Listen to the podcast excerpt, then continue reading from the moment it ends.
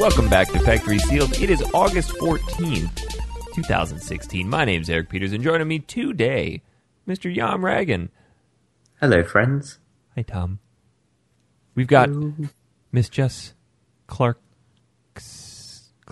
What do we call you? I don't know. Clark here. Is it changed yet? No, it's not fully changed. Okay, so Clarkson, Jess Clarkson. Passport, and I just bought a 10-year passport. Aww. And those aren't cheap. No, it's like $180. I mean, that's cheap compared. I think I paid $250 for mine. Until you change your Skype name. I'm gonna have to still call you Clarkson. Quite true. Is it Skype official? No. Yeah. No. Is it Twitter official? No. I think I just have my last initial. T? Yeah. T. Let's see. Oh, I see. And you can't change your Snapchat name, which I'm really annoyed about. No, time to start over. I know, but I don't really want to. Speaking of Twitter, hold on, not to sidetrack to the end of the show here, but what the hell is your new Twitter picture? Is that from Miitomo? Yeah. Because that is pretty titties. I haven't seen it. I just saw a purple aura, but I haven't clicked on it yet. It's a cat. I think you should change it to the picture that I took of us. Oh my god, I feel like no one should see that picture. I mean, I don't think I've played Miitomo since I took that picture. Like, I don't think I could get any better. I go on like every couple of weeks and I'm like, no, still the same. Yeah, I burned out on it really quick. Just like I burned out on Pokemon Go. I'm still all about that. The changes that they've made recently have just been shit. Yeah. What changes did they make? They like totally abandoned the footprints and now have grass. Oh, I know that one, yeah. I just wondered if they made any others. The Pokemon a lot harder to capture, too. Sometimes it'll take me 10 Pokeballs to capture a Pidgey with 12 CP. Really? Yeah. That's bullshit. Yeah. Do you hold it until it goes to the smallest circle? Jess, I know how to play Pokemon Go. I thought you were supposed to hold it until it's the biggest circle. No. Till it's as small as the ball can fit in. Okay. And then you got to bop it on the nose and go boop. See, it's not common knowledge. Well, it's a little obtuse with how it introduces you to the game. Like, this really, you have to ask all your friends to find out how to play it the best way. Yeah, it's not great. Like, user interface either. Like, no. Mm. But I'm the same. I've not actually opened the app for ages. Well, plus I got burned out on seeing the same shit over and over and over. I may open it up when I travel a little bit in a couple months, but... Yeah. I've got eggs to hatch, and I'm just not hatching them. They've made me too. They've made changes to it now where if you're driving and playing it, it warns you, like, hey, you're going too fast. Yeah, you're going too fast. Oh, shit. Are you a passenger? Really? Don't tell me how to endanger my own life, Pokemon. I get these little warning messages when you open it each time, like they vary. Pay attention to your surroundings. It's so ridiculous that we live in an era where we have to tell people, hey, don't be stupid. I think, we should just allow survival of the fittest to take over at that stage. Well, I think that's what brought up the curling iron debate was let's take the warning labels off. Yeah. Mm. But with it, too, like, I don't know. I know... Growing up, like, people would go exploring into places you shouldn't be exploring because they were trespassing. And I don't know if people do that anymore without Pokemon Go. Oh, man. Go. I did that all the time when I was a kid. My grandparents lived out in the country, and there was a cave that we knew about on somebody else's property. And we always used to go sneak onto their property and go explore the cave. Yeah, we used to do that, too. I grew up in the country. And people didn't care. Yeah. I mean, people didn't have these fences and walls. That's the biggest shock moving to Phoenix down here is that everything is surrounded by block walls. Yeah, that's weird. I noticed that, actually, when I was there. Like, you have gated communities and stuff. I mean, as well. Yeah, they're around. Not every community is gated. I don't think we have very many unless it's like super rich area. Yeah, same here. Even then, I only know of one. Yeah, like there's a few communities where they have their own speed limit and their own like gates and a couple of security guards and stuff, but they're usually for really posh people. Side note, and then we have one for old people. See, most of the gated communities are for old people. Yeah. I don't want any rapscallions coming on in. I can understand that, because old people feel more vulnerable in society and stuff. If I could, honestly, I would choose to live in a neighborhood full of old people. Because they're quiet. There'd never be any noise or drama. Oh, I hate noisy neighbors. Oh, yeah. I'm quite fortunate. I think I've had any noisy neighbors. Everywhere I've lived, I've had noisy neighbors. My neighbors smoke pot at like wake and bake every single day. And then they stay up super late smoking pot. So like whenever you go outside, it smells like pot. And they drink and party so loud that. Is this at your new house? No, my current house. Oh well, at least you know you're getting out of it. Yeah, the first when we were like, oh yeah, we just moved here, and then. The first couple of nights they were doing that, and I was like, no, first thing that we're doing is putting up a fence. That's why when new neighbors move in, you go and introduce yourself, and you just subtly drop hints of, like, this is how shit goes down in this neighborhood. We don't tolerate this, this, this, or this.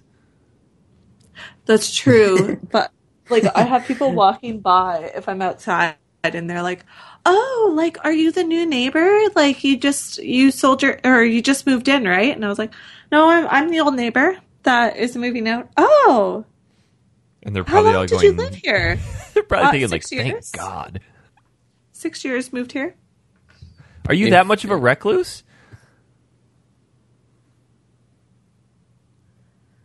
We didn't even know one of our neighbors moved. They moved in the fall, and we were like, oh, did you just move here? And they're like, nope, we moved in the fall, and it was like the spring, summer.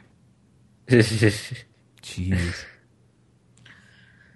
Well, do you guys, if somebody else moves into the area, bring, like, gifts around?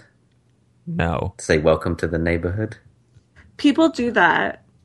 Yeah, not they don't do it here. In Wisconsin, it was very, very, very common. But casseroles. Bring casserole, or bring over a Jell-O tray. Oh, welcome to the neighborhood, neighbor. Let us know if you need anything, okay? Oh, God, that's so bad. I just love... Have you guys seen the film Gran Torino? Oh, yeah. And, like, the families around him, like, just start bringing loads of food to him. I just think that's so nice. I had a coworker that for a couple of years moved from Phoenix up to Minnesota, and when she got there with the moving truck, people immediately started coming out and started offering to help unload, and she told me her first thought was like, are these people going to rob me? Because that is exactly what would have happened in Phoenix. I love that. That's nice to hear that people help each other and stuff. Well, not the robbing. Yeah. I was going to say, wait a minute. Moving truck, get them fresh meat. No, it's a shame that would be like your natural first thought is that you're being robbed rather than being helped, but it's one of those things where you have to keep your wits about you and not be naive, but it's nice to know that there are people that just genuinely want to help you. I mean, times have changed. Yeah. I don't think that I would think that. Well, no, because you live in Canada where everybody apologizes for everything. Yeah, and I would be like, either. Oh, can you watch my stuff and not worry? Not here. And I would anywhere else in the UK, but London is just, it's so anonymous and random that you just don't know who on earth is you're speaking to and stuff. So see, I've asked people like to watch my computer if I go to the washroom or something. Oh shit, I pack everything up and take it with me. Yeah. Oh, that takes so long. Or you just hold it. Well, I guess I'm not pooping today. Yeah.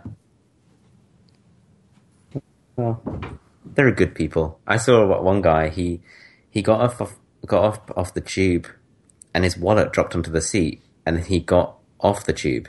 And when the doors were closing, I was thinking, "Oh man, he is not going to get that back ever." Ugh. And some woman dived for the wallet on the seat and then threw it, and it went out of the doors just before they closed, and he caught it. That's amazing. Yeah, it was like watching something out of Indiana Jones. And then they both gave a thumbs up, like, thank you so much, but couldn't really thank, because once the tube goes, it goes. You're never going to get it. What if he were to, like, if he knew it and turned around and stuck his arm into the door, would it have opened the door, or would he have been caught in the door? Like, you can brute force your way on. You'll get, like, because the doors won't, they will just eventually open if you push hard enough, like, against the mechanism. But, like, he was safe. Yeah. But when he turned around, the doors were, like, so far gone closed that he would never have got in. Like, there is a point of no return. And, it was just one of those moments where, like, everyone kind of cheered and, like, just thought it was awesome. Yeah, that girl's like the biggest badass ever. Yeah, that was cool. I think I would throw it, and it would like hit the wall, and it would be so disappointing. Yeah, and all his money falls out on the floor. Oh, yeah. That's the end of that. That's when Tom would have dove all over it. Yeah. Gotta get me them ones. Oh gosh. So. Anything else new this week? I don't have to pay £4,500. Do what? I don't have to pay £4,500 in tax anymore. That's right. You called the government and went, hey, wait a minute. This ain't right. Do you know who I am? Exactly. Do you know who my butler is? Jeeves, tell him who I am. I called Jeeves straight away and I said, you're hired again. And he just groaned for ages. Let me put this margarita down and take my bathing suit off. Yes, Master Jonas. Good news, you're hired again. Mm-hmm. Very well. I made 5-6 phone calls to the government and wrote them a letter with some attached evidence and stuff, which they're still processing. And they realized it was an error and they owe me money, which I would never have known unless I'd made such a fuss about it, and I would have had to pay it. So, and see, that's what so many people do, is they'll just look at a bill and take it at face value and pay it. Yeah, like when you get a letter from the government saying that's what you owe, you don't really fight it normally. You're just like, oh shit, I don't want to go to prison. Well, we had so something like that happen with a hospital bill after Amelia was born. We got 2 additional bills for $4,000 from the hospital. So I called them up and they went, yep, that's what you owe. And I went, no, it's not. And I showed them my explanation of benefits and said, I owe $0. Oh, okay. I guess you don't owe anything. It's funny how quickly they back down when you show them the evidence. And I didn't even get an apology for mine. And maybe your hospital apologized to you for the error, but I didn't get anything from my government. Do British people apologize? Oh, all the time. No way. Yeah. They just sit and stew about it. But normally you'd get like, if you deal with a company, they'd be like, oh, sorry, because they want you to spend money with them again. But the government don't give a shit. Like, they're not saying sorry to you. So... Well, good. Well. Now you can not live in squalor. Exactly. Now I can buy things. But I can tell you one thing not to buy, Tom. Oh, don't say it. Don't buy No Man's Sky. Oh. You said I should buy it. I did. And then... I'm retracting that statement. And Jessica, You've been so on team No Man's Sky... Yeah, for like the last week. You and Kev, love and life. I haven't been on it. I've just been. I've been teetering, and I finally fell off. I feel like you've been very hopeful and quite positive about it, and optimistic. Ultimately, I genuinely tried to like it. However... I think you tried harder than Dan. Dan was a bit harsh with it. Mm. Like, he was a bit abrupt, and I see where he's coming from, but to call it shit, I think, is a little harsh. Yeah. The game isn't shit. It's just not good. Uh-huh. It's not a game. That's so sad, because what was really sad was when I opened the final Polygon review and they'd given it a 6, and I was like, generous. Ooh, that's 6. Really generous. Oh, like 6 is like 7. You're like, okay, some people will like this, some people won't. Yeah. When it gets down to 6, I'm like, this is no longer something niche. It's not a great game. It's not a good game. Like 7 is good, 6 is mediocre. I think had the game been $30, that's what I was just going to ask. Is it the cost that I think puts it into the tier of being people expecting to have a much more engaging, interactive type of game? I don't know. And the insane hype. I've played games that were a fraction of this cost and had 100 times more depth to it. But to your point, though, Tom, I don't know if it was the hype that killed it for me, because I'm trying to figure out the best way to explain this. It's like, if you're a developer, you're going to hype your game because you spent a long time making it. So I totally understand when developers hype it. They want people to write about their game and play it. So I have no problems with Hello Games. Like, they did what they could. They pushed out a product they believed in. I think it's everything else surrounding it. It's probably, the blame is probably, a lot of it is on us for, really hyping this. Yeah, thing, and that's the thing. Sean Murray went to great lengths, at least from what I read and what I saw, to really not generate excessive amounts of hype for this game. However, I think by doing that and by holding back so much, he, in the process, created more hype. And there's just, when a game reaches this level, there is no chance it can ever live up to the expectation. And unfortunately, I think Last Guardian is going to fall victim to the exact same thing. People have this image of what this game should be, and when it comes out, it's just not going to be that. And I think No Man's Sky is a fantastic example of just how damaging gamer anticipation and expectation can be to a game. And I didn't watch anything about this game or read anything about it outside of the Sony conference trailers. That's it. So I went into it with this expectation of like, hey, here's what I saw. This is what I think it's going to be. I didn't read all of these exposés on it. I didn't watch all these trailers, these gameplays. I just wanted to go into it open-minded. So I'd like to think I went into this game as clean slate as I possibly could, without any expectations, unjustified expectations. And it just, the first couple hours were incredible. I'll say that flat out. They were awesome. It's a technical marvel what he did. But after the first 2 hours, I'd say maybe after the first 5 hours, you feel like, okay, I've seen literally everything that I'm going to see in this game. Just from here on out, it's going to be tweaked a little bit or reskinned. It's the same thing through and through. It's sad. Yeah. But, the technical side is incredible. I feel like it's a very new approach to kind of making this massive, massive endless world. The paragraph that kind of sold me on this game was actually from Polygon, and I'm completely paraphrasing, but they said something to the tune of, you could fly through space, enter a world's atmosphere, and land on that planet, and there are no loading times. No, and I was just picturing that. I was picturing that in my mind, and I was like, that's the game I want, because I really like the whole idea, the whole concept of this kind of sci-fi. You have a ship, you better the ship, you can land on planets, farm resources. But, and that was what made me think, what a technical feat that is.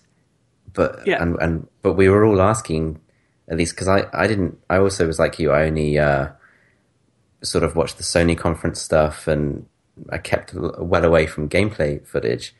But even the discussions surrounding it after were, where's the game? Like, what are we doing beyond this? I mean, it looks and feels great, but what do we actually have to do beyond just picking up minerals and kind of managing your inventory? Yeah, and so that ultimately is what killed it for me, because when you first step out of your crashed ship, you have an option to follow this being in Atlas.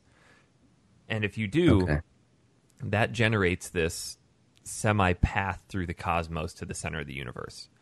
If you don't, you're just kind of left to your own devices to try to figure out where the hell to go. And you miss a large chunk of what very little story is actually there. So 99% of the game is making sure you have enough resources to repair your exosuit, your mining gun, and your shields, and then you also have enough fuel to take off from each planet. If you don't, then you get to go walk around. And the planets are huge. They're insanely expansive. There's nothing on them. It's not uncommon to land on a planet and be like, well, because when you land, it gives you an overview of the atmosphere, the flora and the fauna, and then the sentinels. And so many planets that I landed on were like non-existent, limited, barren, desolate. Okay. Right. Nothing here. And then if you don't have enough fuel to take off, then you have to go hunting for it, and then you come back, take off, go out into space. Can you land anywhere you like on a particular planet? Yes, you can land absolutely anywhere. Okay, and when you get off and you start traversing on foot, I mean, is there any kind of land vehicle you can use to get around quickly? A jetpack, and that has a very limited range. Okay, and you have to get resources to keep that going as well? No, the jetpack regenerates on its own. You can sprint, you can jetpack, those regen on their own. The thing that I really enjoy about it is the scope, because if there's a waypoint in the distance, it'll have a little timer that tells you how far it is or how long it'll take you to get there using your current mode of transportation. Walking to one would take like 4 hours.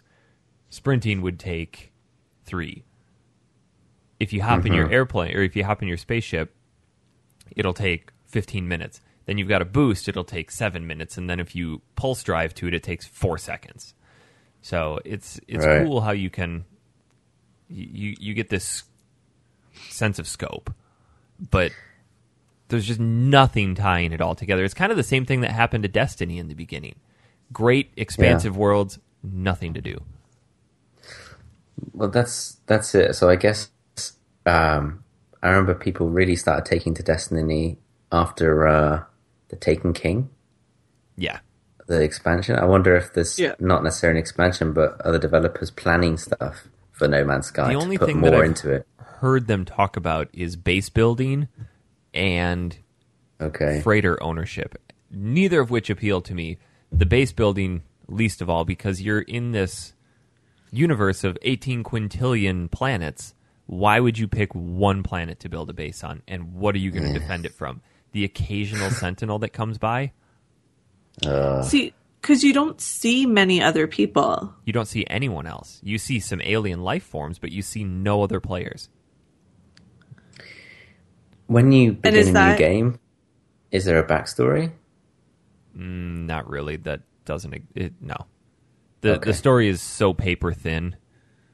Okay. The whole point of the game is you feel this pull towards the center of the universe, and you're just trying to figure out along the way what's happening.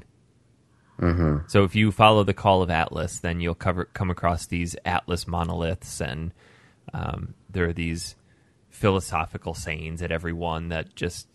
your guy kind of internally talks through these experiences, you know, and you walk up to an alien and you talk to him. The text on screen will be your character, his thoughts. Gotcha. So it's... Sorry, Jess. What were you going to say? I don't remember. It's just, in the end, it's super disappointing. It's really, really disappointing. After the first night, I went to bed thinking, maybe this game isn't so good. And that's when I woke up and Dan was like, ah, shit. And he went and traded it in less than 24 hours after he bought it. Like, okay, maybe that's a little bit harsh. So I talked to Kev a little bit about it, and I was kind of back on the bandwagon with it, and I played for a few more hours the next night. I got in touch with a buddy who I hadn't talked to in months, but he and I always reconnect over really large games and share thoughts, and he was all for it at the beginning, and then we both kind of texted each other back and forth like, yeah, maybe this game is kind of shit, and I haven't touched it in 3 days. I mean, that's kind of a big sign when a brand new game comes out and you haven't touched it in 3 days. Yeah. I have zero draw to go back to it. So well, with that being said, I have a copy of No Man's Sky for PS4 that if you live in the United States, I'll sell it to you. Fuck, I'll even ship it to you for free. I'll sell you the game, but I'll ship it to you for free. Oh. Yeah. That makes sense. I thought you were going to pay people to take it. Oh, no. I mean, there were some people that were saying, you know, maybe you should just hold on to it. You never know what's going to come down the road. No thanks. Yeah, and that's crazy because I've never known you to sell games. And that's the thing. Yeah. I don't. That's how strongly I feel about I'll never touch this game again. God. I just really love the artwork. The colors. That I've seen of it. Yeah. Oh, it's cool. It just looks so cool. Relaxing and pretty. The problem is that the draw distance is so small. Things will be popping up in front of you as you're walking.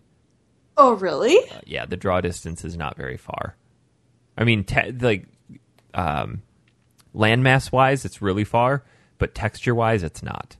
As you're coming down onto the planet, things will start popping up directly in front of you. And I imagine that would look better on the Neo. Yeah, perhaps. He was saying that the Neo would improve gameplay. I don't know, I'm really soured on it. Did they try to bite off more than they could chew? Like, if they made it a little bit more of a limited environment, could they have added more features or more of a challenge? Or each planet is so large that you could have had a star system with 10 planets in it this large and really filled those out, and the game would have been fine. You don't need 18 quintillion stars. Yeah, they could have gone with 1 million. Even 100 would have been fine. I do think it's cool, though, to get kind of the... kind of a feel for how large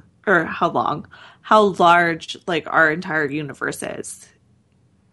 If you're not able to run into any other, I think that's cool just to get a size, a scope of the size, but the overall, everything that you do in the game revolves around getting to the center of the universe. And to do that, you have to have fuel in your hyperdrive. To get fuel in your hyperdrive, you need 3 other items. To generate those 3 other items, you need a bunch of different materials. And to get those materials, you have to go mine for them. So every time you jump, you just restart the same process of things that you did in the previous star system. And you do that for dozens of hours on end. That's the game. So you land on a new planet, you have to find X, Y, and Z resource to make item 1. Then you have to find X, Y, and Z resource to make item 2. Then you combine item 1 and 2, and then you start the process over. That's the game. That is No Man's Sky. It's just a process of refilling your hyperdrive to make the next jump. So it kind of sounds like an overhyped $60 proof of concept. Yes. Essentially. Yeah. I mean, that's as fundamentally as I can break it down. There are other things to find. You can meet different alien life forms, learn different words within their language. You can upgrade your ship. You can get bigger inventory. But when you boil it down to what this game is, it's just crafting items to refuel your hyperdrive to make the next jump. That's it. And it's not 5 or 10 jumps. You're talking hundreds of jumps to make it. Mm-hmm. It seems to have got around this kind of mediocre response, Metacritic scores and stuff. I'd be interested, once the dust settles, which I guess it kind of has almost, for there to be some interviews with the devs and get a bit more of a feel as to how they feel the reception's been and what they might do in the future. Or is there something that we're not understanding, that we're not getting? had they built it for one reason and we're looking in the wrong direction? Do you know what I mean? Like are we playing it wrong? Yeah, you know, like, do you remember when Jonathan Blow made Braid? Yeah. And it got huge, like, scores, like, and massive critical acclaim, and everyone thought it was great, and everyone gave their reasons as to why they thought it was so great. And Jonathan Blow was like, yeah, it's cool that I got all these positive reviews, but the things they're saying that are positive wasn't the message I was trying to get across. But the difference there is that there was a good game there. Like, fundamentally, there was a good game. And I don't want to say No Man's Sky is it's not bad, it's just a bad game. Mm-hmm. It's something, it's like if they made the game Journey or Abzu 75 hours long. Mm-hmm. How quickly would you burn out on it? Absolutely. Because Journey is the perfect length of time. Yeah. I think it's like 3 hours, maybe. Maybe. That. Or like Flower. How long could you really play Flower for? Maybe an hour? Yeah. It's supposed to be this contained experience that you pick up, enjoy, and then put down. Yeah. Journey really scratched that itch for me for that small, nice, relaxing experience. And I would happily play that again. Yeah. Yeah. I'd happily play through it again in a year or something, you know, and same with things like Flower. Speaking of Abzu, I've not actually played it yet. I've heard that it's not quite as good as Journey. No, I don't think anything would be. No. Even though I really didn't care for Journey too much. No, I remember speaking to you about that one. Jess, have you played Journey? No. I wanted to. I feel like you'd like Journey, yeah. I can't remember. Yeah, Abzu I really fancy, but apparently they've introduced like collectible and stuff in it, and it just feels like it's just out of place. Like it's not supposed to be. It's supposed to be somewhere between game and interactive experience, and Abzu leans more towards game, but then it's not a very good game, so it kind of lets it down. Ugh. So that's yeah. I'd still like to pick it up when it's on sale, but I think it's about £16 at the moment, and I think that's a bit steep. I think if you could snag No Man's Sky for $20, it'd be worth $20. It's not worth $60. I think I will buy it. Despite everything, I just kind of want to experience it for myself. But like you're gonna buy it at full price? No, that's what I was just gonna say. Yeah, I would. I agree. The £20 price mark is where I see myself. I think it's pretty. Go ahead, Jess. I was gonna say, are you paying though? Like, should we be viewing it more as paying for an experience, like an artwork type of experience where it's not necessarily a game or a story, but kind of like an immersive environment? Yeah. It's not really that immersive, simulator, though. It's really not that immersive. And then someone fucked up the marketing like behind it. I was under the impression No Man's Sky was a game. Way more gamey than experience, and I think they got so wrapped up in making this massive universe and then working out how to do the transitions from space to planet to walking to hyperdrive that they got to the end and went, well, fuck, there's no game here. Yeah. It's crazy. I feel bad for them. It's like 5 years they worked on this thing, and they... Which is why I don't want to discredit their accomplishments, because as a feat of technology, it's amazing. I never would have thought I'd play a game that would have been 100% seamless like that. Yeah. Now, granted, the way that they built those loading screens in is really interesting, because as you're entering the atmosphere of the planet, your heat shield heats up and things get blurry, but you're still controlling your ship as you're going down, or as you're hyperdriving between the galaxies or the stars. It's just like warp speed on Star Wars. That's clearly a loading screen. Wow, that's awesome. Yeah, that's just, I don't want to waste too much time talking about No Man's Sky, but I think it's at least relevant to point out, like, it's pretty divisive. Either people despise it or they really enjoy it. Yeah. And I'm leaning more towards I despise it. Like, I'm drifting towards that category because I lived through Peter Molyneux levels of hype for games. Fortunately, behind his hype, there was still a good game. Fable, the original Fable, was still a good game. I remember it well. There isn't a good game behind it. Yeah, it's sad. It is sad, mm-hmm. Especially since I think they, not to harp on too much, but I think when the game passed certification, they had like those sort of 3 months to build even more on top of it, onto that first patch and get that through, and they'd kind of added a ton of stuff and worked probably endlessly, weeks and weekends on this thing to make it the best game they could. I mean, that's always got to just be a dick punch as a developer. Gosh. And yeah, you create this product, you pour your heart and soul into it. Who knows what personal troubles these people had as a result of this game, and then it comes out and everybody just collectively goes, eh. Yeah, exactly. That's exactly right. You know, it's like when I finished. It's like lots of games do it, but I just specifically remember finishing Gears of War, and at the end there's like the credits and all these people that are like, just want to say thanks to my wife and my understanding wife and kids for me spending hours and hours in the studio developing this thing. You know, like without them, I wouldn't have been able to do it. So there was a game that I don't remember what it was, but I remember playing a game where at the end it talked about, or it had a list of all the babies that were born to the developers while the game was in production. I just thought things like that were pretty neat. It puts a face behind the games. I think a lot of people forget that. They just rip into a game without realizing, like, you know what? People made this. Yeah. Yeah, for our enjoyment. Yeah. Speaking of people making something, did you guys see the news from last night about an upcoming massive game? No. Yes, I did. I saw it yesterday morning, and then I went to my game shop to. Cat bought a mug from there, and it had a crack in it, so we had to replace it. Oh my god! And then on behind her on the huge TV screen, the sales assistant, they playing on repeat constant traders of Final Fantasy XV, and I was like. I'd heard the rumor in the morning, but I just was like, when's that coming out? And she's like, oh yeah, 30th of September. And I was like, I'm not so sure it is. That's wrong. So Final Fantasy XV has reportedly been delayed till the end of November.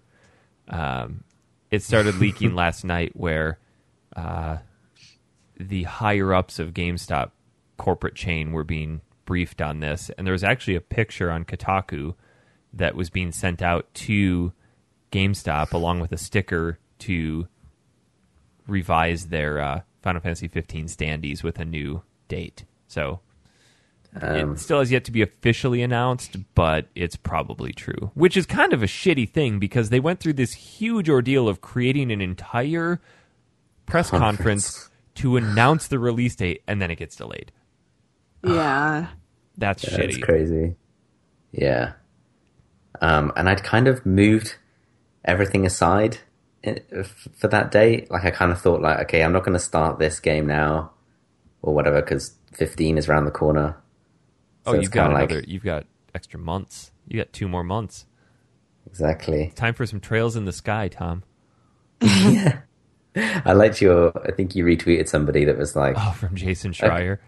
Yeah, okay, if you've got 2 more months to some other JRPGs you could be playing and in that time. It's just all Trails in the Sky. Trails in the Sky, Trails of Cold Steel, Trails of Cold Steel 2, and so on. So it's amazing how firmly I'm behind those games, and I have yet to play them.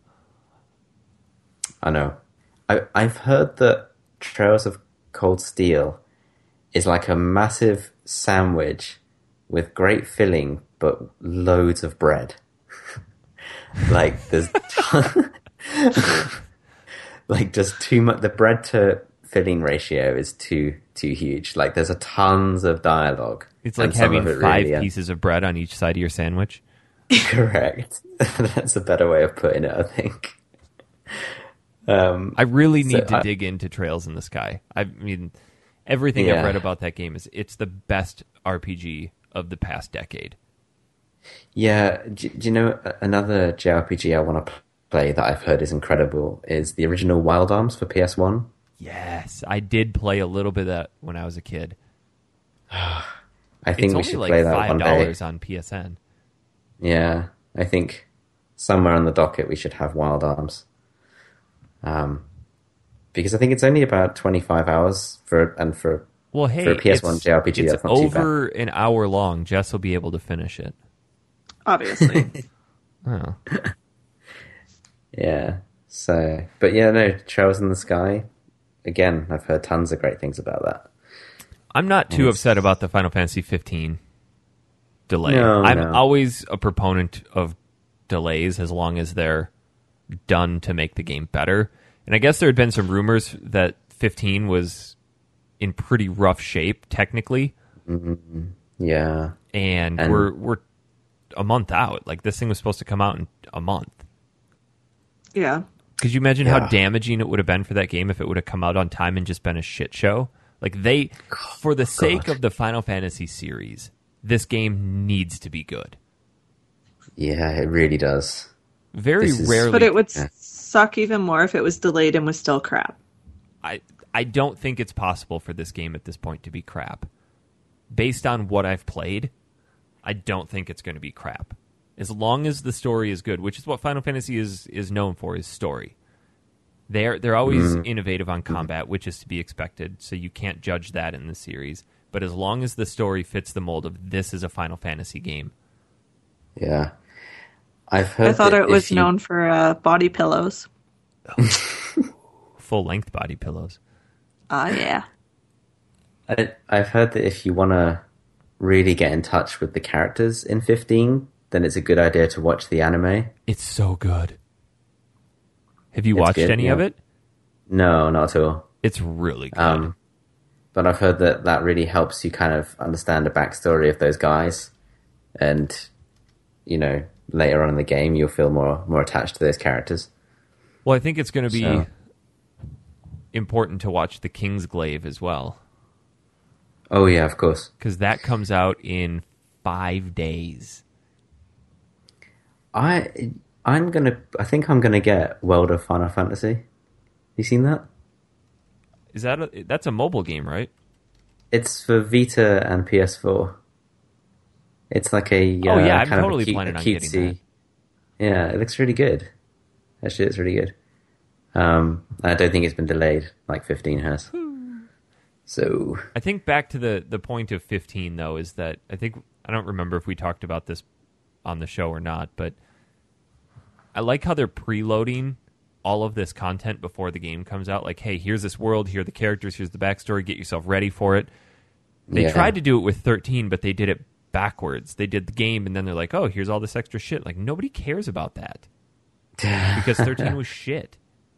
Yeah, unfortunately it was. I quite liked the battle system, but the game overall was I didn't even finish it. So, in fact, oh, go ahead, Jess. I was going to say, with that though, like if you're not required, but it definitely helps to look at this media or this story or this show or anything like that when people are playing this game eventually as like a retro game. Do you think that would hurt their perspective of it if they don't have that backstory and don't have the opportunity to get into the backstory because it's not around anymore, not available? I think the game will survive enough on its own. I just think they're going to say, if you want more, here. Kind of like they did with Final Fantasy VII and Advent Children. Oh, man, I've not heard good things about that remake. About the Seven remake? I keep hearing... Yeah. People have been saying... Please don't hope for Final Fantasy VII as you know it, but with great Advent Children graphics. It's more of a retelling than a remake. So, like, you won't get the world map, you won't get the bits in, like, Wutai and all this kind of stuff. It's more kind of linear, like linear episodic with big battles and lots of great combat. Oh, boy. They're going to be, like, 6-7 hour episodes each, maybe three of them. I think Dan is going to be disappointed. I'm still going to buy it. Oh yeah, don't get me wrong. I think, you know, it's got Final Fantasy VII on it. I think I'm probably going to buy it, but I'm bracing myself for a retelling and something totally different to what we expect. Which is, if you go into it with that attitude, you're probably going to enjoy it a lot more. Yeah, otherwise you'll have a No Man's Sky situation on your hands. A lot of people just need to check their expectations. Yeah. Yeah. I mean, it was not ideal to hear about it being delayed, but I think we'll be okay. We'll be fine. We've got plenty. Yeah, it'll get you through the Christmas rush. Oh, yeah. Should we get to the game for this week? Let's do it. Sure. This week we were playing something that we've been talking about for quite some time. Harvest Moon, Friends of Mineral Town, for the Game Boy Advance. Ooh, and you played it on the Game Boy Advance, right? Well, about 4 minutes of it. And then I went, this console sucks to look at. Fantastic to play on. Fits great in my hands. Has fantastic games. Just a garbage screen. SP. So I slapped this bad boy into my DS Lite, and that's where I played it. Oh, okay. Unfortunately, the L button doesn't work that well. I think I talked about this for a game we played a while ago.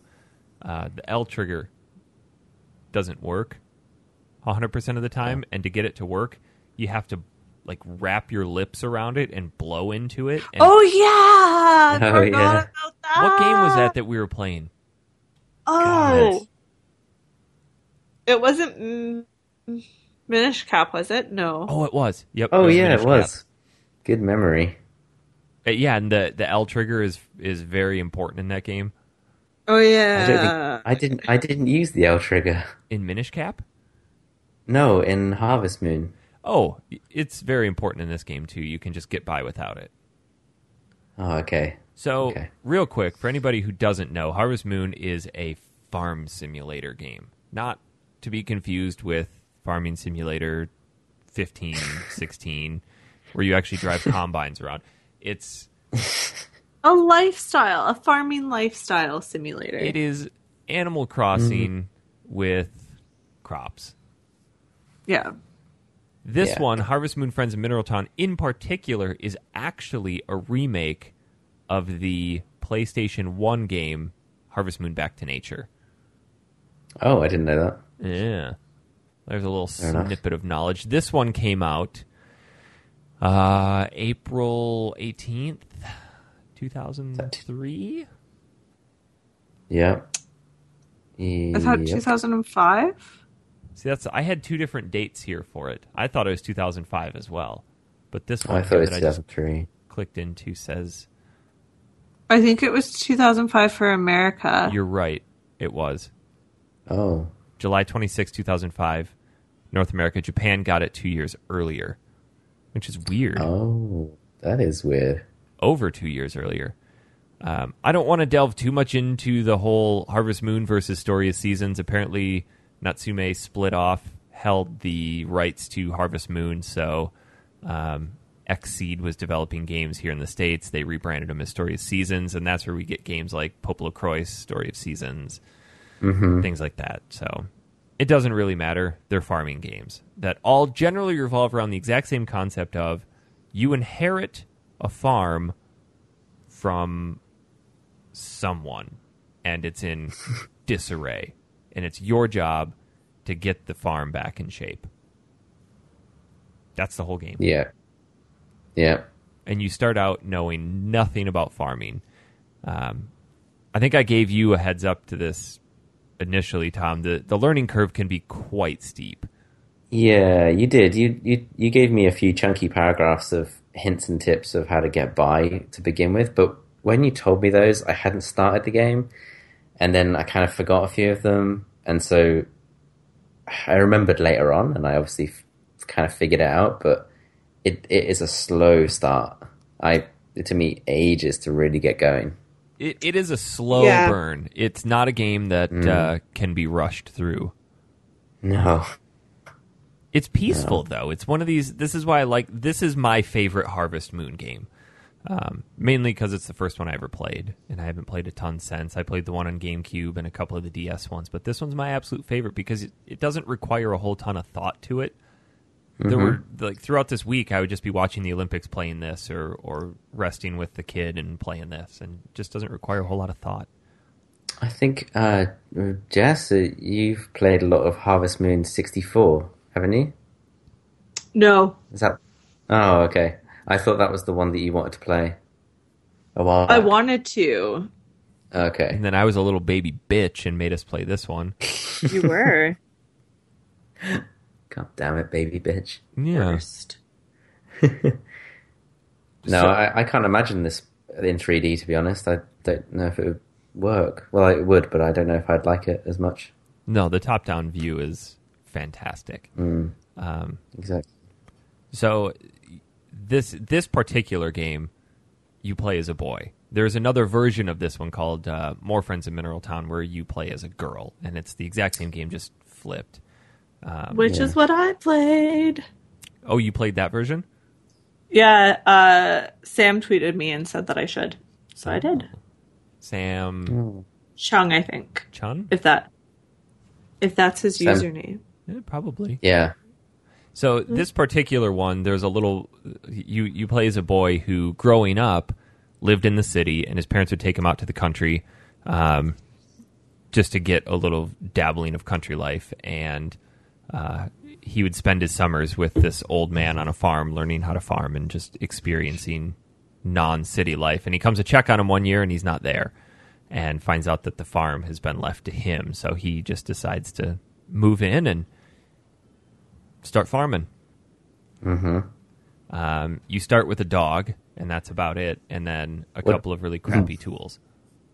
What did you call your dog? I don't even remember. Simon. Mine was called Jeeves. Jeeves, bark at that passing cow. Jeeves, leave the chickens alone. Yes. You start with 5 tools. You have the axe, the hammer, the sickle, the hoe, and the watering can. The hoe. The hoe. You do. And you have a chest in your house where you can store these items, right? Yes, you can only have 3. Rucksack is garbage at the beginning. Yes. So, Tom, what I told you was very important about making sure you upgrade certain things right away. Otherwise, this game just sucks if you don't upgrade things right away. So your hoe can only dig up one plot of land at a time. Your watering can only water one plot of land at a time. The hammer can only break small stones. The axe can only break small logs. The sickle can only destroy one piece of grass.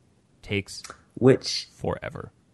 It takes ages. But one thing I did find out was, because I didn't get around to upgrading my axe, was you could pick up the small logs and then just throw them in the water. The rocks or logs? The logs. You could just throw them in the grass and they would destroy too, wouldn't they? Yeah. No, the grass disappears if you pick it up and throw it. But if you pick up the logs and throw them, they don't disappear. Even if you throw them on the green part of the grass outside the field that you can farm on? I don't recall doing that. Maybe you're right. So you've got the axe... Oh, go ahead. I was just going to say, so is the axe only for chopping the trunks then? No, you can chop the branches too. Okay, so it's quicker rather than carrying because the bigger trunks you have to have a level 2 axe. The bigger stones you have to have a level 2 hammer.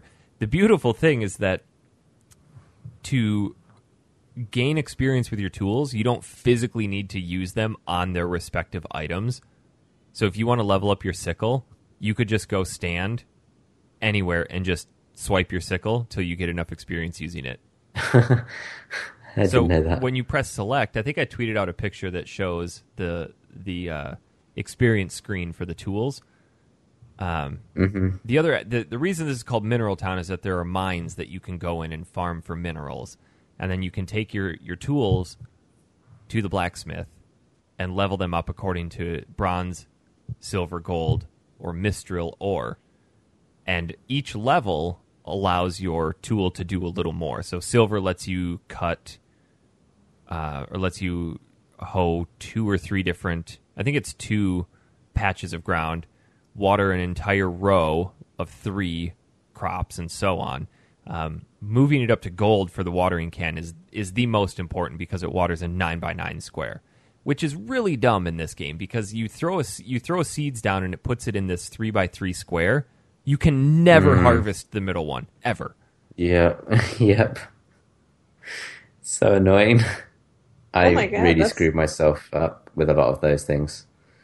What, Jess? I was going to say that's super annoying. Yeah. Well, didn't you make it that far?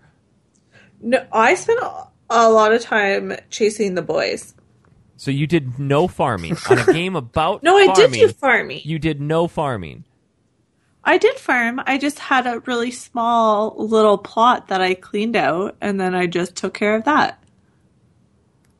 See, I was all about making those dollars. So as soon as I saved up enough money, so each season, there's four seasons? Spring, summer, autumn, winter. Yeah. So they each last a month, like 30 days, and then it flips over to the next season. There's only certain plants you can grow in each season. And I wanted to accumulate vast amounts of wealth. So during the spring, I would just harvest a bunch of ore and make money so that I could save up for when summer hit, because as soon as summer hit, you could plant corn. And there are certain crops that once you harvest it, then you have to go buy seeds and replant it. There are others, like corn, that once you harvest it, you can just keep watering it and it'll keep producing. It takes a lot longer for the crop to be able to harvest, but I went and bought 10 packs of seeds and planted 10 9 or 3x3 squares of corn. And as soon as those things were ready to go, I would harvest all of them, and it would be thousands of dollars. And that's when I could start upgrading my tools. Was corn a summer crop or is it spring? Summer crop. Okay. No, I didn't harvest that one. I did cucumber. Oh, cucumbers are the way to go for the spring. Yeah. But, God, sometimes the game is pretty brutal. Like, so when the crop is ready to be picked and then you put them in the chest, and then at 5 p.m. every day, somebody takes the shipment of crops, and then that's where your money is generated. I would pick up one, walk to the chest, drop it in. Pick up the second one, walk to the chest, drop it in, and repeat. And sometimes, like, if you miss the square for the chest, if you throw it, it won't go in the chest and it will just disappear on the ground. That's what happened to me. Fuck. Are you shitting me? There goes $100. At the beginning. So did the guy come over to you and sell you like an apple or a juice or something? I can't remember what it was. I didn't buy it. Tell him to fuck off. It was like 500 gold or something, wasn't it? It was ridiculous. Yeah. Bought it. Super awesome, amazing earth apple or something. Yeah, I freaking bought it and then I threw it because I didn't know what to do with it. And then it disappeared and I was so mad. And then I became a poor farmer who had to scrimp for seeds and it took me forever to get off the ground. It took me almost a month in game time. My favorite from you, Tom, was you just I told you how to till the land, and then you just watering dirt, and you're like, when do the crops come up? Like, well, you got to put seeds on them there, buddy. Where do you get those?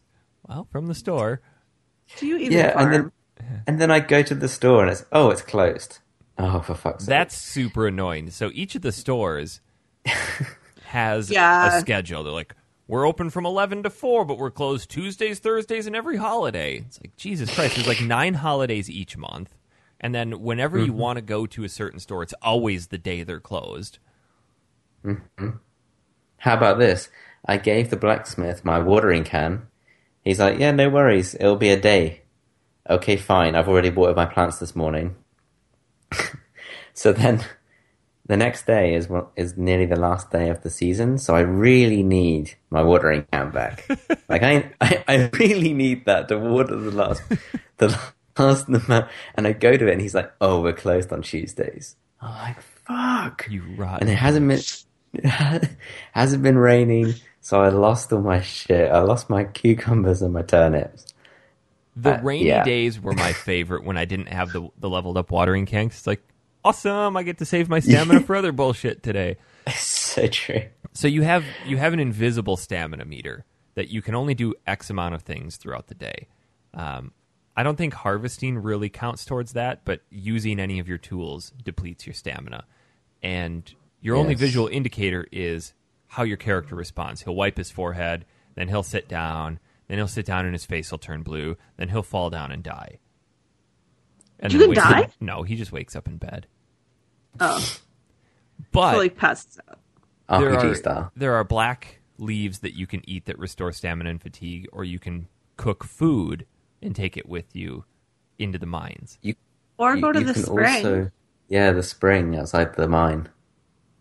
Oh, yeah. That'll recover your fatigue as well. That's what I did when I was grinding up to the gold level on my sickle and my axe. I would just stand out there and then just use my tool over and over and over and over until I turned blue, and then I go hop in the spring, come back out, do it over again. It was annoying though, because you would pick up in the mines, you'd pick up a piece of ore, then I had to press the right button to put it in my backpack, not throw it on the ground. I kept getting the buttons mixed up. Oh yeah. I was playing the game on a PSP, and so PSP has more buttons than the GBA, so I'd just be... It's easy to remember on the GBA because it's just B for backpack. Just drop it in your backpack. Yeah. There's so many goofy button combinations that you can press, too. Like, if you press B then A, like, really quickly, it'll take you instantly into your rucksack. Or if you hold the L button and then tap B, it'll switch which tool you have. Or if you hold L then press A, it'll switch which item you have. See that? Yeah, that would have really helped me. And I found that when I was mining, if I put like silver ore or bronze ore into the chests, I didn't find you got a good return on that stuff. No, not really. Like, it's more for upgrading your stuff, obviously, but I thought if I had spare ore, I could just chuck a ton of these in the chest thinking, oh, I'm going to be rich in the morning. There is, in the winter... a new mine that opens up. It's in the middle of the lake. The lake freezes over and you can walk out into this mine, and there's more valuable jewels in there. Because you can't farm during the winter. Oh, I didn't know that. I only made it as far as near the end of fall.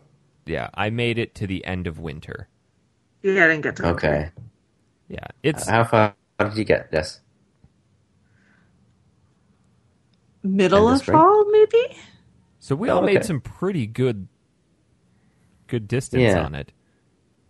No, yeah, I listened to what you said last week. I thought I'll dump some hours into this.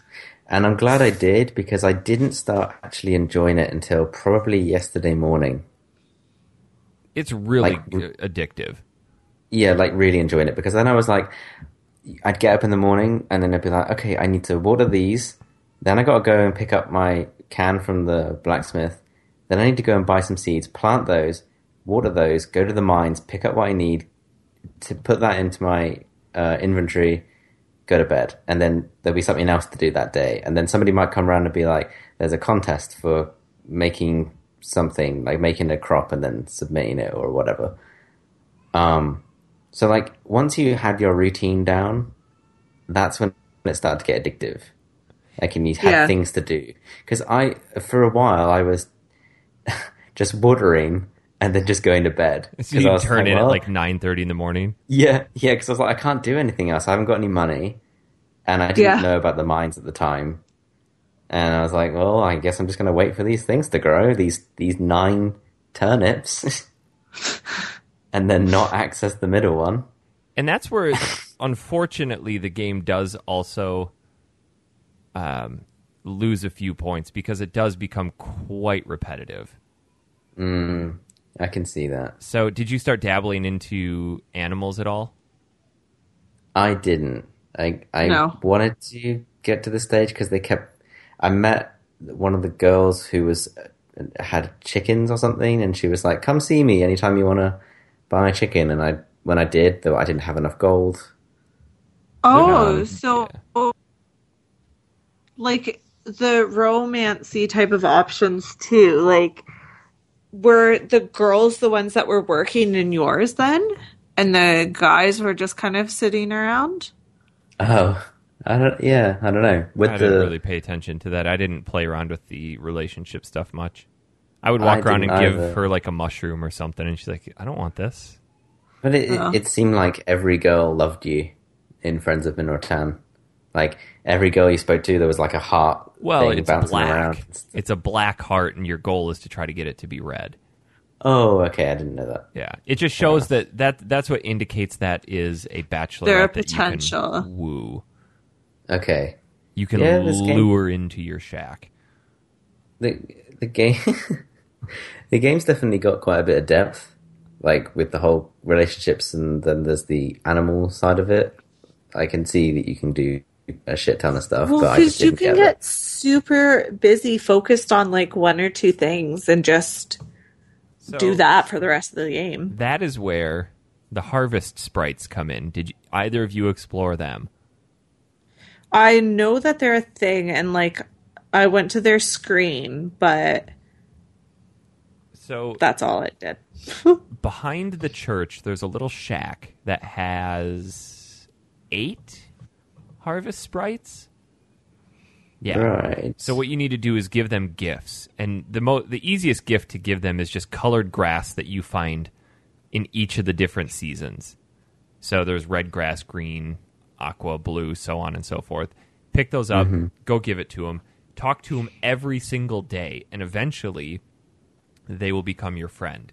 And you can train them to water your plants, harvest your plants, or take care of your animals by playing little mini games. The more you play those mini games with them, the better they will get at their respective skill. So if you know how long it's going to take for your crops to grow, you can go to them the day before and say, okay, I need you to come and harvest my plants. Okay, how long do you need me here for? And you can say 1 day, 3 days, or a week. And if it only takes them a day, talk to them at the end of the day and be like, oh, your work's done. And then you'll maintain the relationship. But if you overwork them, then they start to like you less and less. So you can get all 8 harvest sprites at full potential and full relationship. And then basically your farm just manages itself. Huh. It's a lot of work to get to that point. I pretty actively tried to build up my relationship with the Harvest Sprites, and I only got 2 of them to the point where they would be worth anything. Oh, because what they do when they come out to water is they'll just water this square, and then they'll go to a different patch and water that square. So I'd look at it and be like, well, they missed 14 squares in every single thing. I may as well just water all this myself. But when I taught them how to harvest, they came out and harvested things way faster than I ever could have. That's awesome. But see, yeah. I just remember by farming harvesting the turnips and stuff like that wasn't too bad, because the ones that you missed in the middle, after you've picked the ones around the edge, you can still water and then get the other ones the next day. Yeah. But the ones like the cucumbers and I guess the corn and stuff, where you can get a second and third grow out of them, like those ones in the middle are just, they're gone. So, you're never going to get So those. What I did with is I would still plant them that way. And then towards the end of the month, after I collected the final crop, I just knew I wouldn't have enough time to grow anymore. I would use the sickle and cut down one of the outside ones and walk in, and I'd have 10 more, almost a whole nother plot I could harvest. Oh, that's a good idea. Yeah. So I didn't really put much variety into what crops I was growing. I just went for the most financially beneficial ones. Gotcha. I just tried one of each. Did you? Until I figured out. Purchase a basket. No. Oh, nope. So the basket is 5,000 coin. So you can pick... like that's so much when you have a little cute farm with a very happy dog and a blacksmith suitor. By the end of the summer, I had most of my tools upgraded to silver, one of them to gold, and I still had 30,000 gold in the bank. Oh, geez. The first, you know how to harvest moon. The first grow of corn is painstaking because you wake up and you have to water, 80 squares individually. But if you get your watering can up to at least silver, then you can water 2 rows at a time. It doesn't take as long, but you're working from sun up till sundown, and you go to bed dead. But that first harvest is like $20,000. And you're like, okay, shit. I'm going to buy an upgraded rucksack, which gives you more inventory space. Then you're going to buy a basket, and you can buy a couple baskets and strategically place them around your farm. Harvest everything, throw them into the baskets. Then you just pick the basket up and walk it over and dump it in. Oh man. Yeah. That would have been a good purchase because you told me to upgrade the watering can as soon as possible. Like, that should be the first thing where your dollars go. Oh, yeah. Is on upgrading that, because watering 1 square each time is painful. But I made a decent amount of money, and then I just forgot about that. And the first thing I did was I just bought more seeds. And I was like, no. So I had to do all of that again. Oh. And the seeds I bought this time round weren't like quick growers. They were like slow burns. That's where you just go into the mine and grind. It was quite grindy, and I know it's just because I messed my strategy up. But that's why I didn't enjoy it fully until probably Friday, Saturday, when I had my routine together and I had some money to play around with and do stuff. And once you start throwing animals into the mix, things get even harder, because not only do you have to feed the animals, you have to collect whatever they produce, and you have to keep them happy. Jeez. So chickens, for example, your coop can hold 4 chickens until you upgrade it. I put 4 in there, then you have to every morning go in, put feed in each of the spots. The good thing about going in any of the buildings is that time stops. So whatever you do in there doesn't chew through time. Pick up the eggs, put them away. Then you have to individually pick up each chicken and put it down. So you're interacting with it. If you don't do that, then through the course of the game or a couple days, they'll start to just get pissed off, and then they'll get sick and then die. And if they get sick, they'll have a little skull that shows up above them. Then you have to go to the chicken, the chicken store, buy medicine for $1,000 each, and then go heal your chickens. It's the animal thing gets to be a lot. That's why the harvest sprites come in so handy. It's also just like when you wake up and you're like, okay, I'm just going to go straight to the blacksmith and get my watering can or get the upgraded hammer. Oh no, you got 5 hours.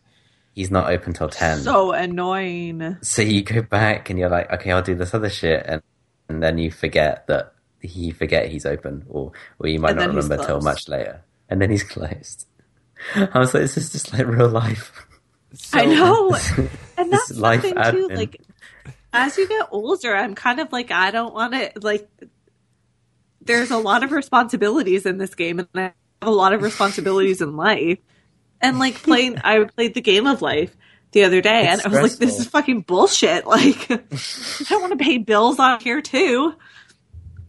It's so true. It's just, there's so much to manage in general life, and when you start getting stressed in the game, you're like, oh shit, this is not good for me. What can I put off today? Yeah, like, why am I watering my gardens on Harvest Moon when my plants are dying outside? For real. Yeah. There are actually more tools beyond the Mistral. So you've got bronze, silver, gold, Mistral. And then each of the mines serves a purpose. The spring mine, you can go in and harvest ore. Tom, you figured out you can dig on the floor and find stairs to continue going down, right? Oh, no. Oh, yeah. In the mine. Yeah, if you use your hoe on the ground, not only do you dig up grass and gold, but you'll find staircases that take you further down. I never once brought my hoe to the mine. Yeah, in the mine. You hoe the ground, you'll find staircases that can take you down, and just insane number of levels. And the further down you go, the better ore you start finding. So once you make it down to like 7 and 8, you almost exclusively find silver and gold with occasionally the Mistral ore. So if you're just... See, because I thought it was, like, really hitting there. Like, I wasn't getting very much at all. Yeah. The top level, you'll barely get bronze. So the lake, if you make it to winter, the lake mine has jewels in it.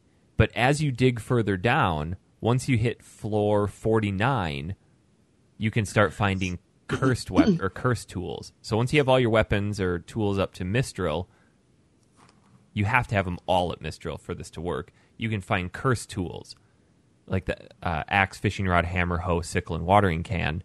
One of them is on level 79. But what sucks is that you have to bring enough food with you to replenish your stamina to make it that far, because you have to dig around on the floor to find these staircases. Yes. But the caveat with the curse tool is that once you equip it, you cannot unequip it unless it becomes a blessed tool. So each one has its own set of criteria to get it to become blessed. So the axe, you have to use it 255 times and then go talk to the priest and it becomes a blessed tool. Does it tell you that? No.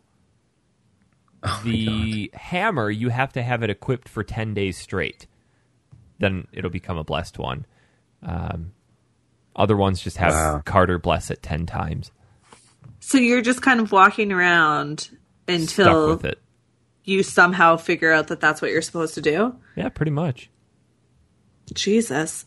Yeah. Welcome to old games. There's so many things to this game. Yeah. So I was reading about one of the secrets, and you can get different houses and like there's a plot of land in town next to the blacksmith that's like great for a resort cabin. If you go down and talk to the carpenter, it costs $100 million to build. No way. $100 million. Wow. And then if you has anyone ever done that? Shit if I know. There are other ones where you can connect. You can connect this game to GameCube games. One of the caveats is to get the mountain cabin, you have to stay married for 50 years.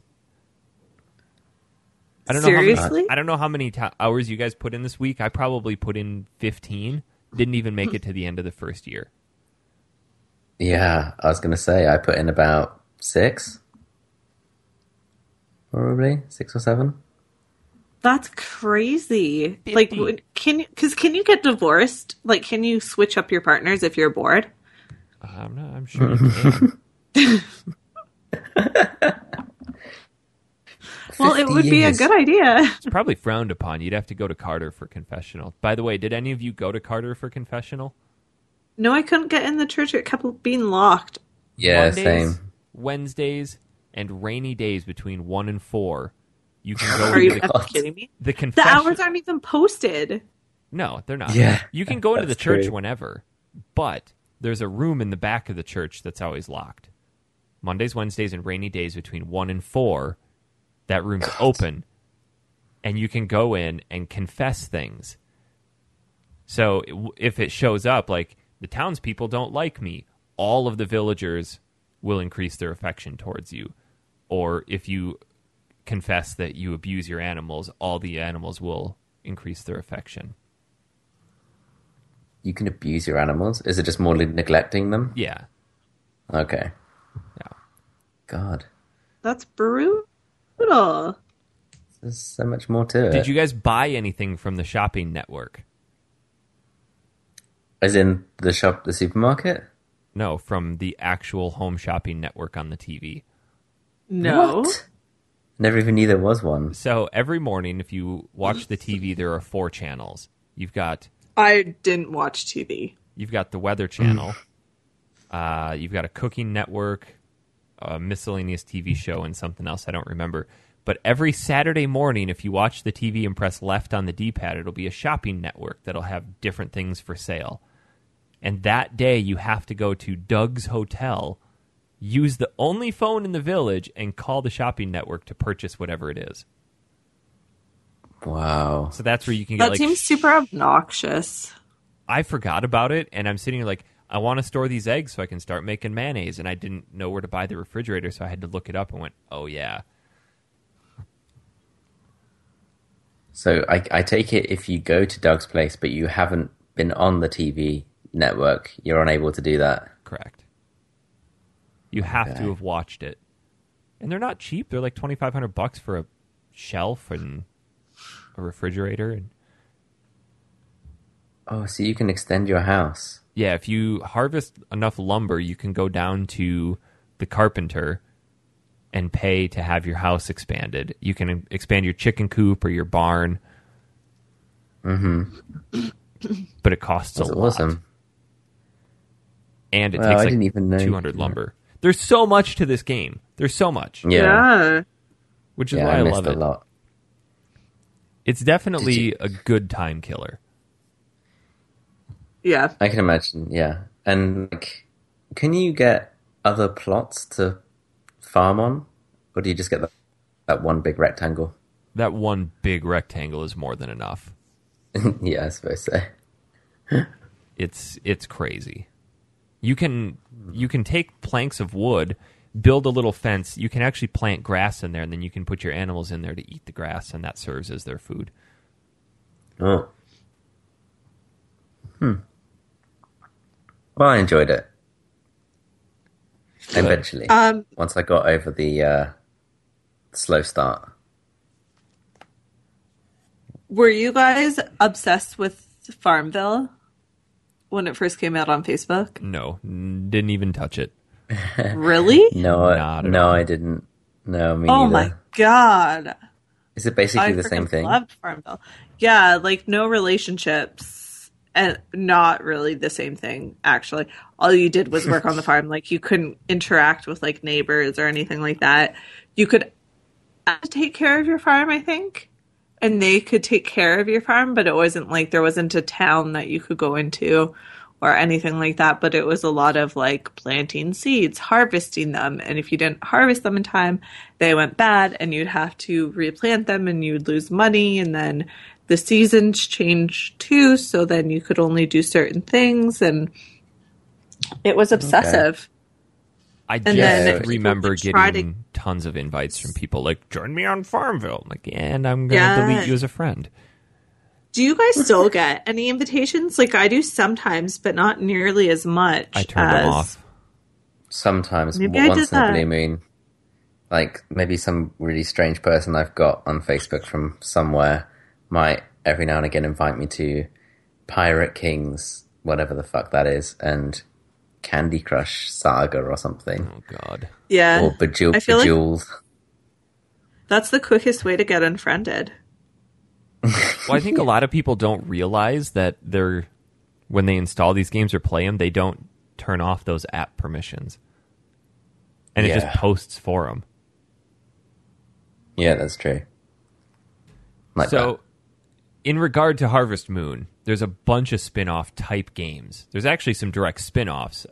Tom, you might actually enjoy Rune Factory. Have you heard of that one? Oh, no. It is a futuristic Harvest Moon that actually incorporates dungeon crawling and combat. Ooh. Yeah. I played that one extensively on PSP. I feel like that's like Zelda Harvest Moon. So it's a DS game? Hold on. I played it. I thought... Oh, I'm sorry. Not Rune Factory. I apologize. Innocent Life. Oh. There is a Rune Factory. I'll get to that. Okay. But Innocent Life, a futuristic Harvest Moon, is awesome. Oh, cool. Yeah, I would be interested in playing that. It's literally called a futuristic Harvest Moon. Literally called a futuristic Harvest Moon. I don't know how they got away with that. I know. What the hell? That's great. I might. Because it's not made by Natsume. Oh, wait, actually, I'm sorry. It's publisher Natsume, Marvelous Interactive. So I guess they could get away with doing that. Oh, fair enough. Still kind of strange to write that. It's I guess it's just like they had no other way of trying to get across what it was. Yeah. So the Rune Factory is the one that's RPG/farming simulation. Okay. That one I haven't spent much time with. I played a ton of Innocent Life. Okay. Animal Crossing comes to mind when you think of like these life simulator games. I never got sucked into the Animal Crossing games. I did a bit. I never played them at all. Just they were so cute. They were boring. Oh my god, they were boring. Oh hey, you moved to town. Here's your mortgage. See, I think when it comes to like some resource management titles, I think of ones like Theme Park and Roller Coaster Tycoon. Yeah, I love those games. Like I love them so much. Like Theme Park, there's an advanced mode where, as well as building out your theme park with various rides and shops and stalls, and obviously having bins, trees, benches, all the kind of little bits and pieces to it. Yeah, you can also manage the stock levels inside your shops and change the pricing and stuff. You can get quite deep with it, and then you have to negotiate with your suppliers new deals on how much you're going to buy stock for, and you have to make sure that all your stores are well stocked and you're charging the correct ticket price to reflect how big your park is and how much money you invest. You can hire staff like guards, mechanics, handymen, entertainers. It's just, it gets so involved, and you get really into like building out your park and making sure it's, you know, it wins awards and stuff like that. It's really cool. I like that. Again, like, I used to love those games, but now I'm kind of like, it's, again, a lot of responsibility. No, I agree. I spent so much time on the original Roller Coaster Tycoons, and now I play it, I'm like, I just want to build something really tall and crash it into a hot dog stand. Yeah, that's it. Like, yeah. So true. I'm going to make this roller coaster do a loop and deposit the entire train directly into the center of the food court. I mean, it's like, and then I'm going to log out. Did you guys ever play the SimCity games where you would just load an existing metropolis and then just click disaster, disaster, disaster? Yes. So that like monsters would appear and be an earthquake, volcanoes, all that kind of stuff. It's like, then just log out and I'm done. I think the one game in recent memory, this life simulator thing that we're talking about that's hooked me unlike any other game, has been Fantasy Life on the DS. If you have not played Fantasy Life and you own a DS, you have to buy it. I have a DS. It is the deepest, most engrossing life simulator game I've ever played. To the point that my wife, who she plays games, but not much, bought a DS and this game. Like 3DS? Yeah. Oh, I'm sorry. Yeah, 3DS. Oh. It looks super cute. So the point of Fantasy Life, this was my game of the year 2 years ago. Wow. Is there are 12 different lives that you can choose, and you can switch between them at any given time. But you adopt this lifestyle of like being a tailor or a carpenter or a paladin or an archer or a wizard, and you have to work your way up to the master level of each of these trades by going through a variety of different things. So if you're a warrior, you have to go out and fight and kill X amount of this type of enemy, and then that takes you up to the adept rank, and then the apprentice, then adept, and then so on and so forth up to master. But alongside that, they've structured it in such a way that you don't hit a cap with it, but you hit a point where it's like, okay, to advance in this life, I need to have a certain skill from a different life. So it kind of encourages you to bounce between the two to try to level a few of them up at the same time. Concurrently, you're going through this really deep, really engrossing storyline that's pushing you forward through this game. God. I've put so many hours into Fantasy Life. And the music in it is incredible. Is it a level 5 game? I believe so. Don't quote me on that. Okay. I'm going to quote you on that. It is level 5, thank you. Nice. It's so, yeah. If you have a 3DS and you even have a remote interest in life simulator style games, you have to play Fantasy Life. I've put 50, 60 hours into it and feel like I've barely scratched the surface. It looks really good. I mean, it's from the Professor Layton and Dragon Quest guys. And it's level 5. They rarely make a bad game. Yeah, that's Ni no Kuni, right? Yeah. Oh, yeah. Get it?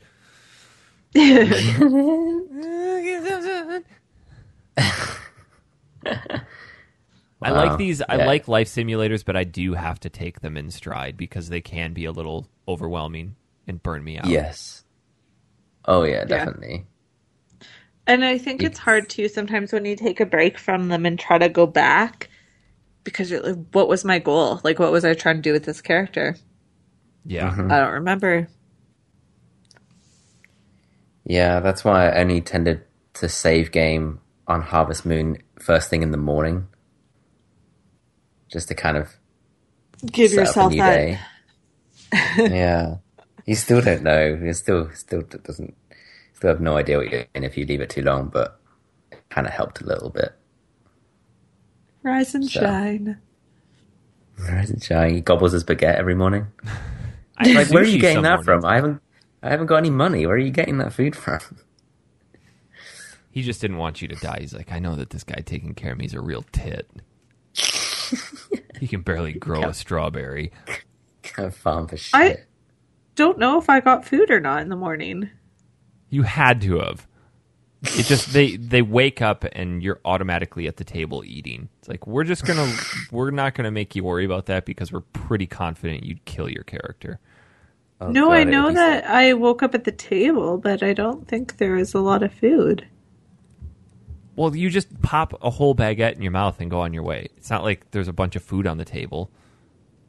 I'm watching it right now. You just throw it and go.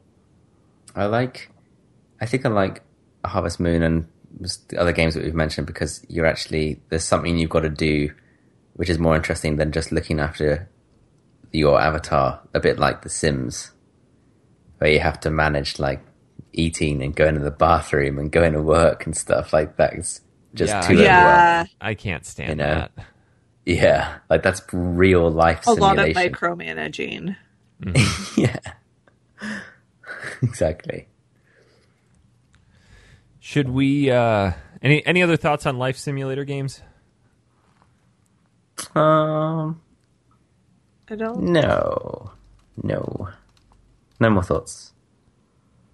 I enjoyed Harvest Moon. Good. I'm glad.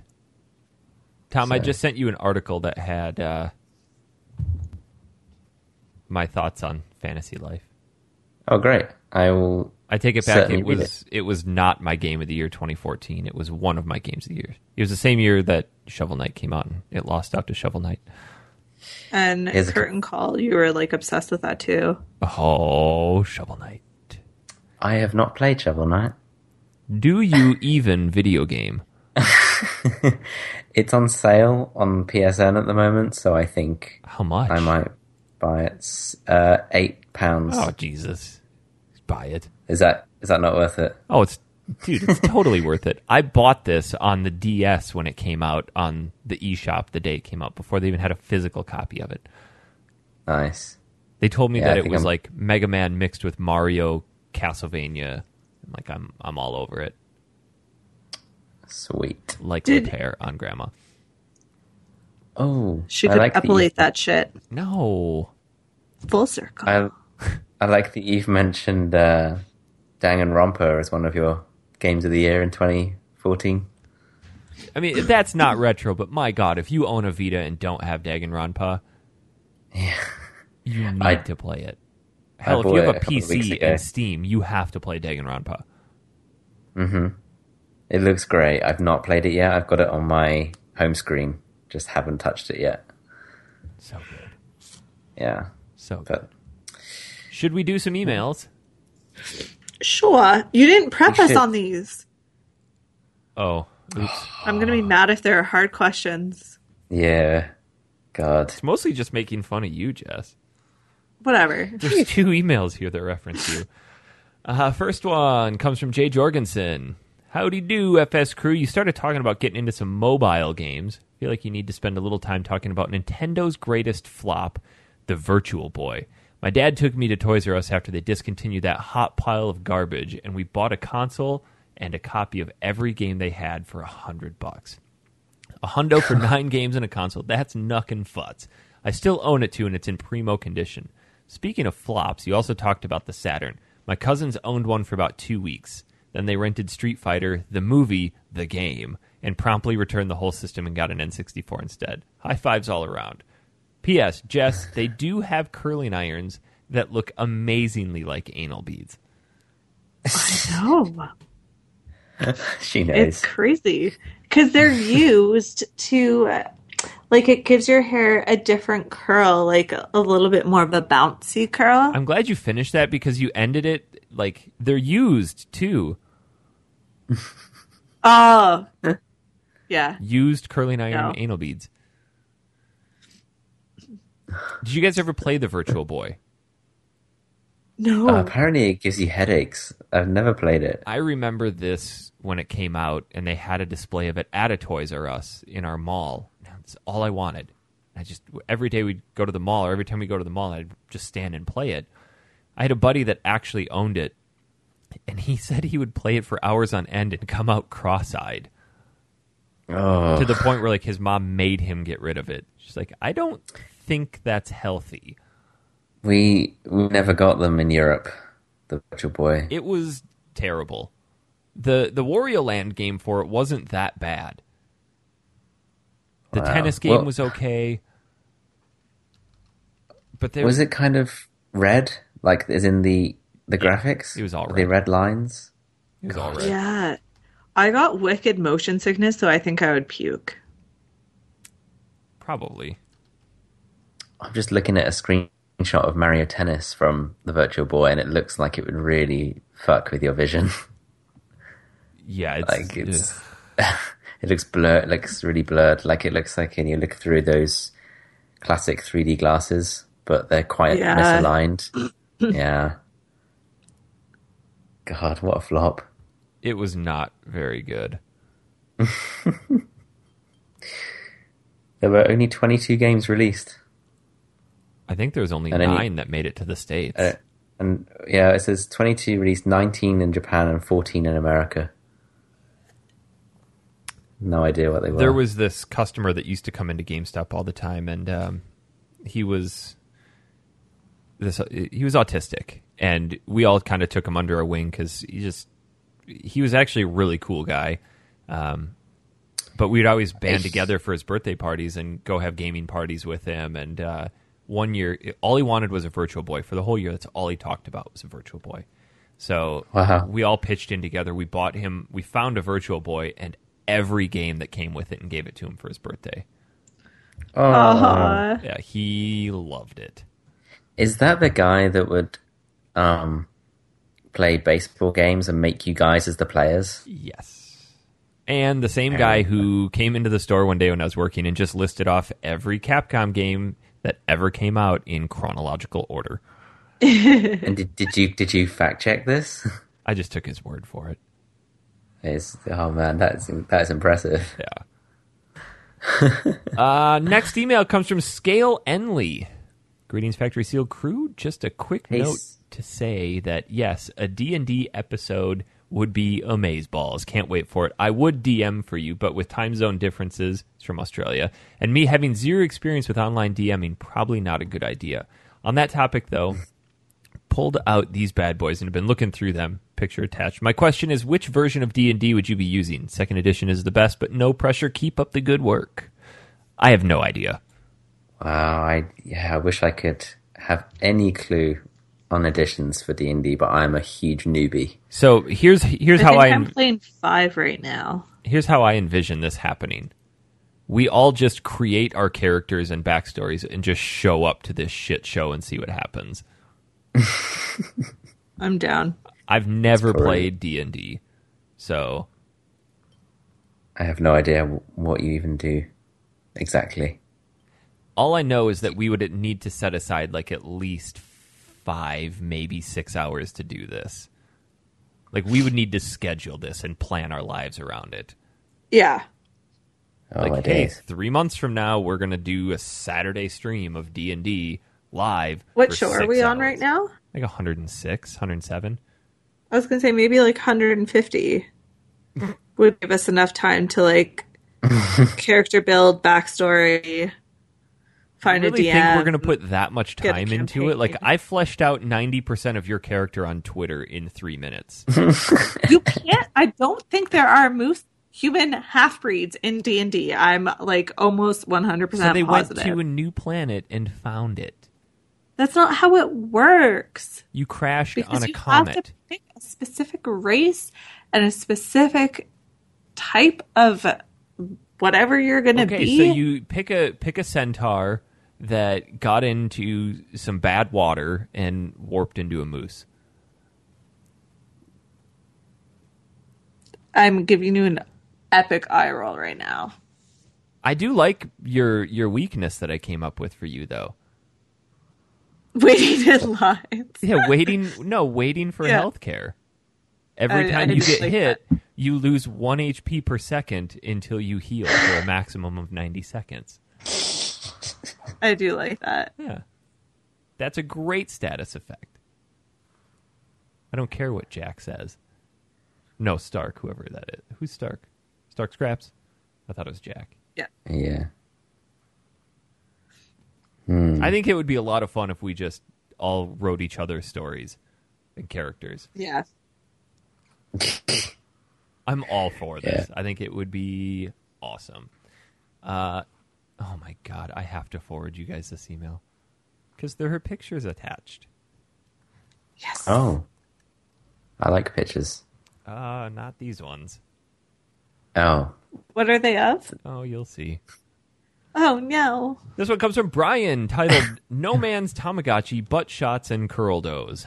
Hey, Factory Seal crew, well, I have never thrown my keys in the dunny. I have accidentally, on purpose, sacrificed my Tamagotchi to the amber depths.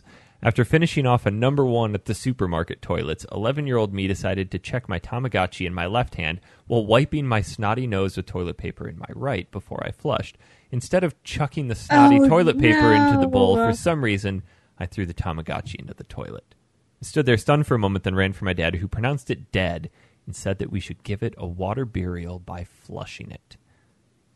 After saying a teary goodbye, we sent it down into the great beyond. Sincerely, gratuitous butt shots. P.S.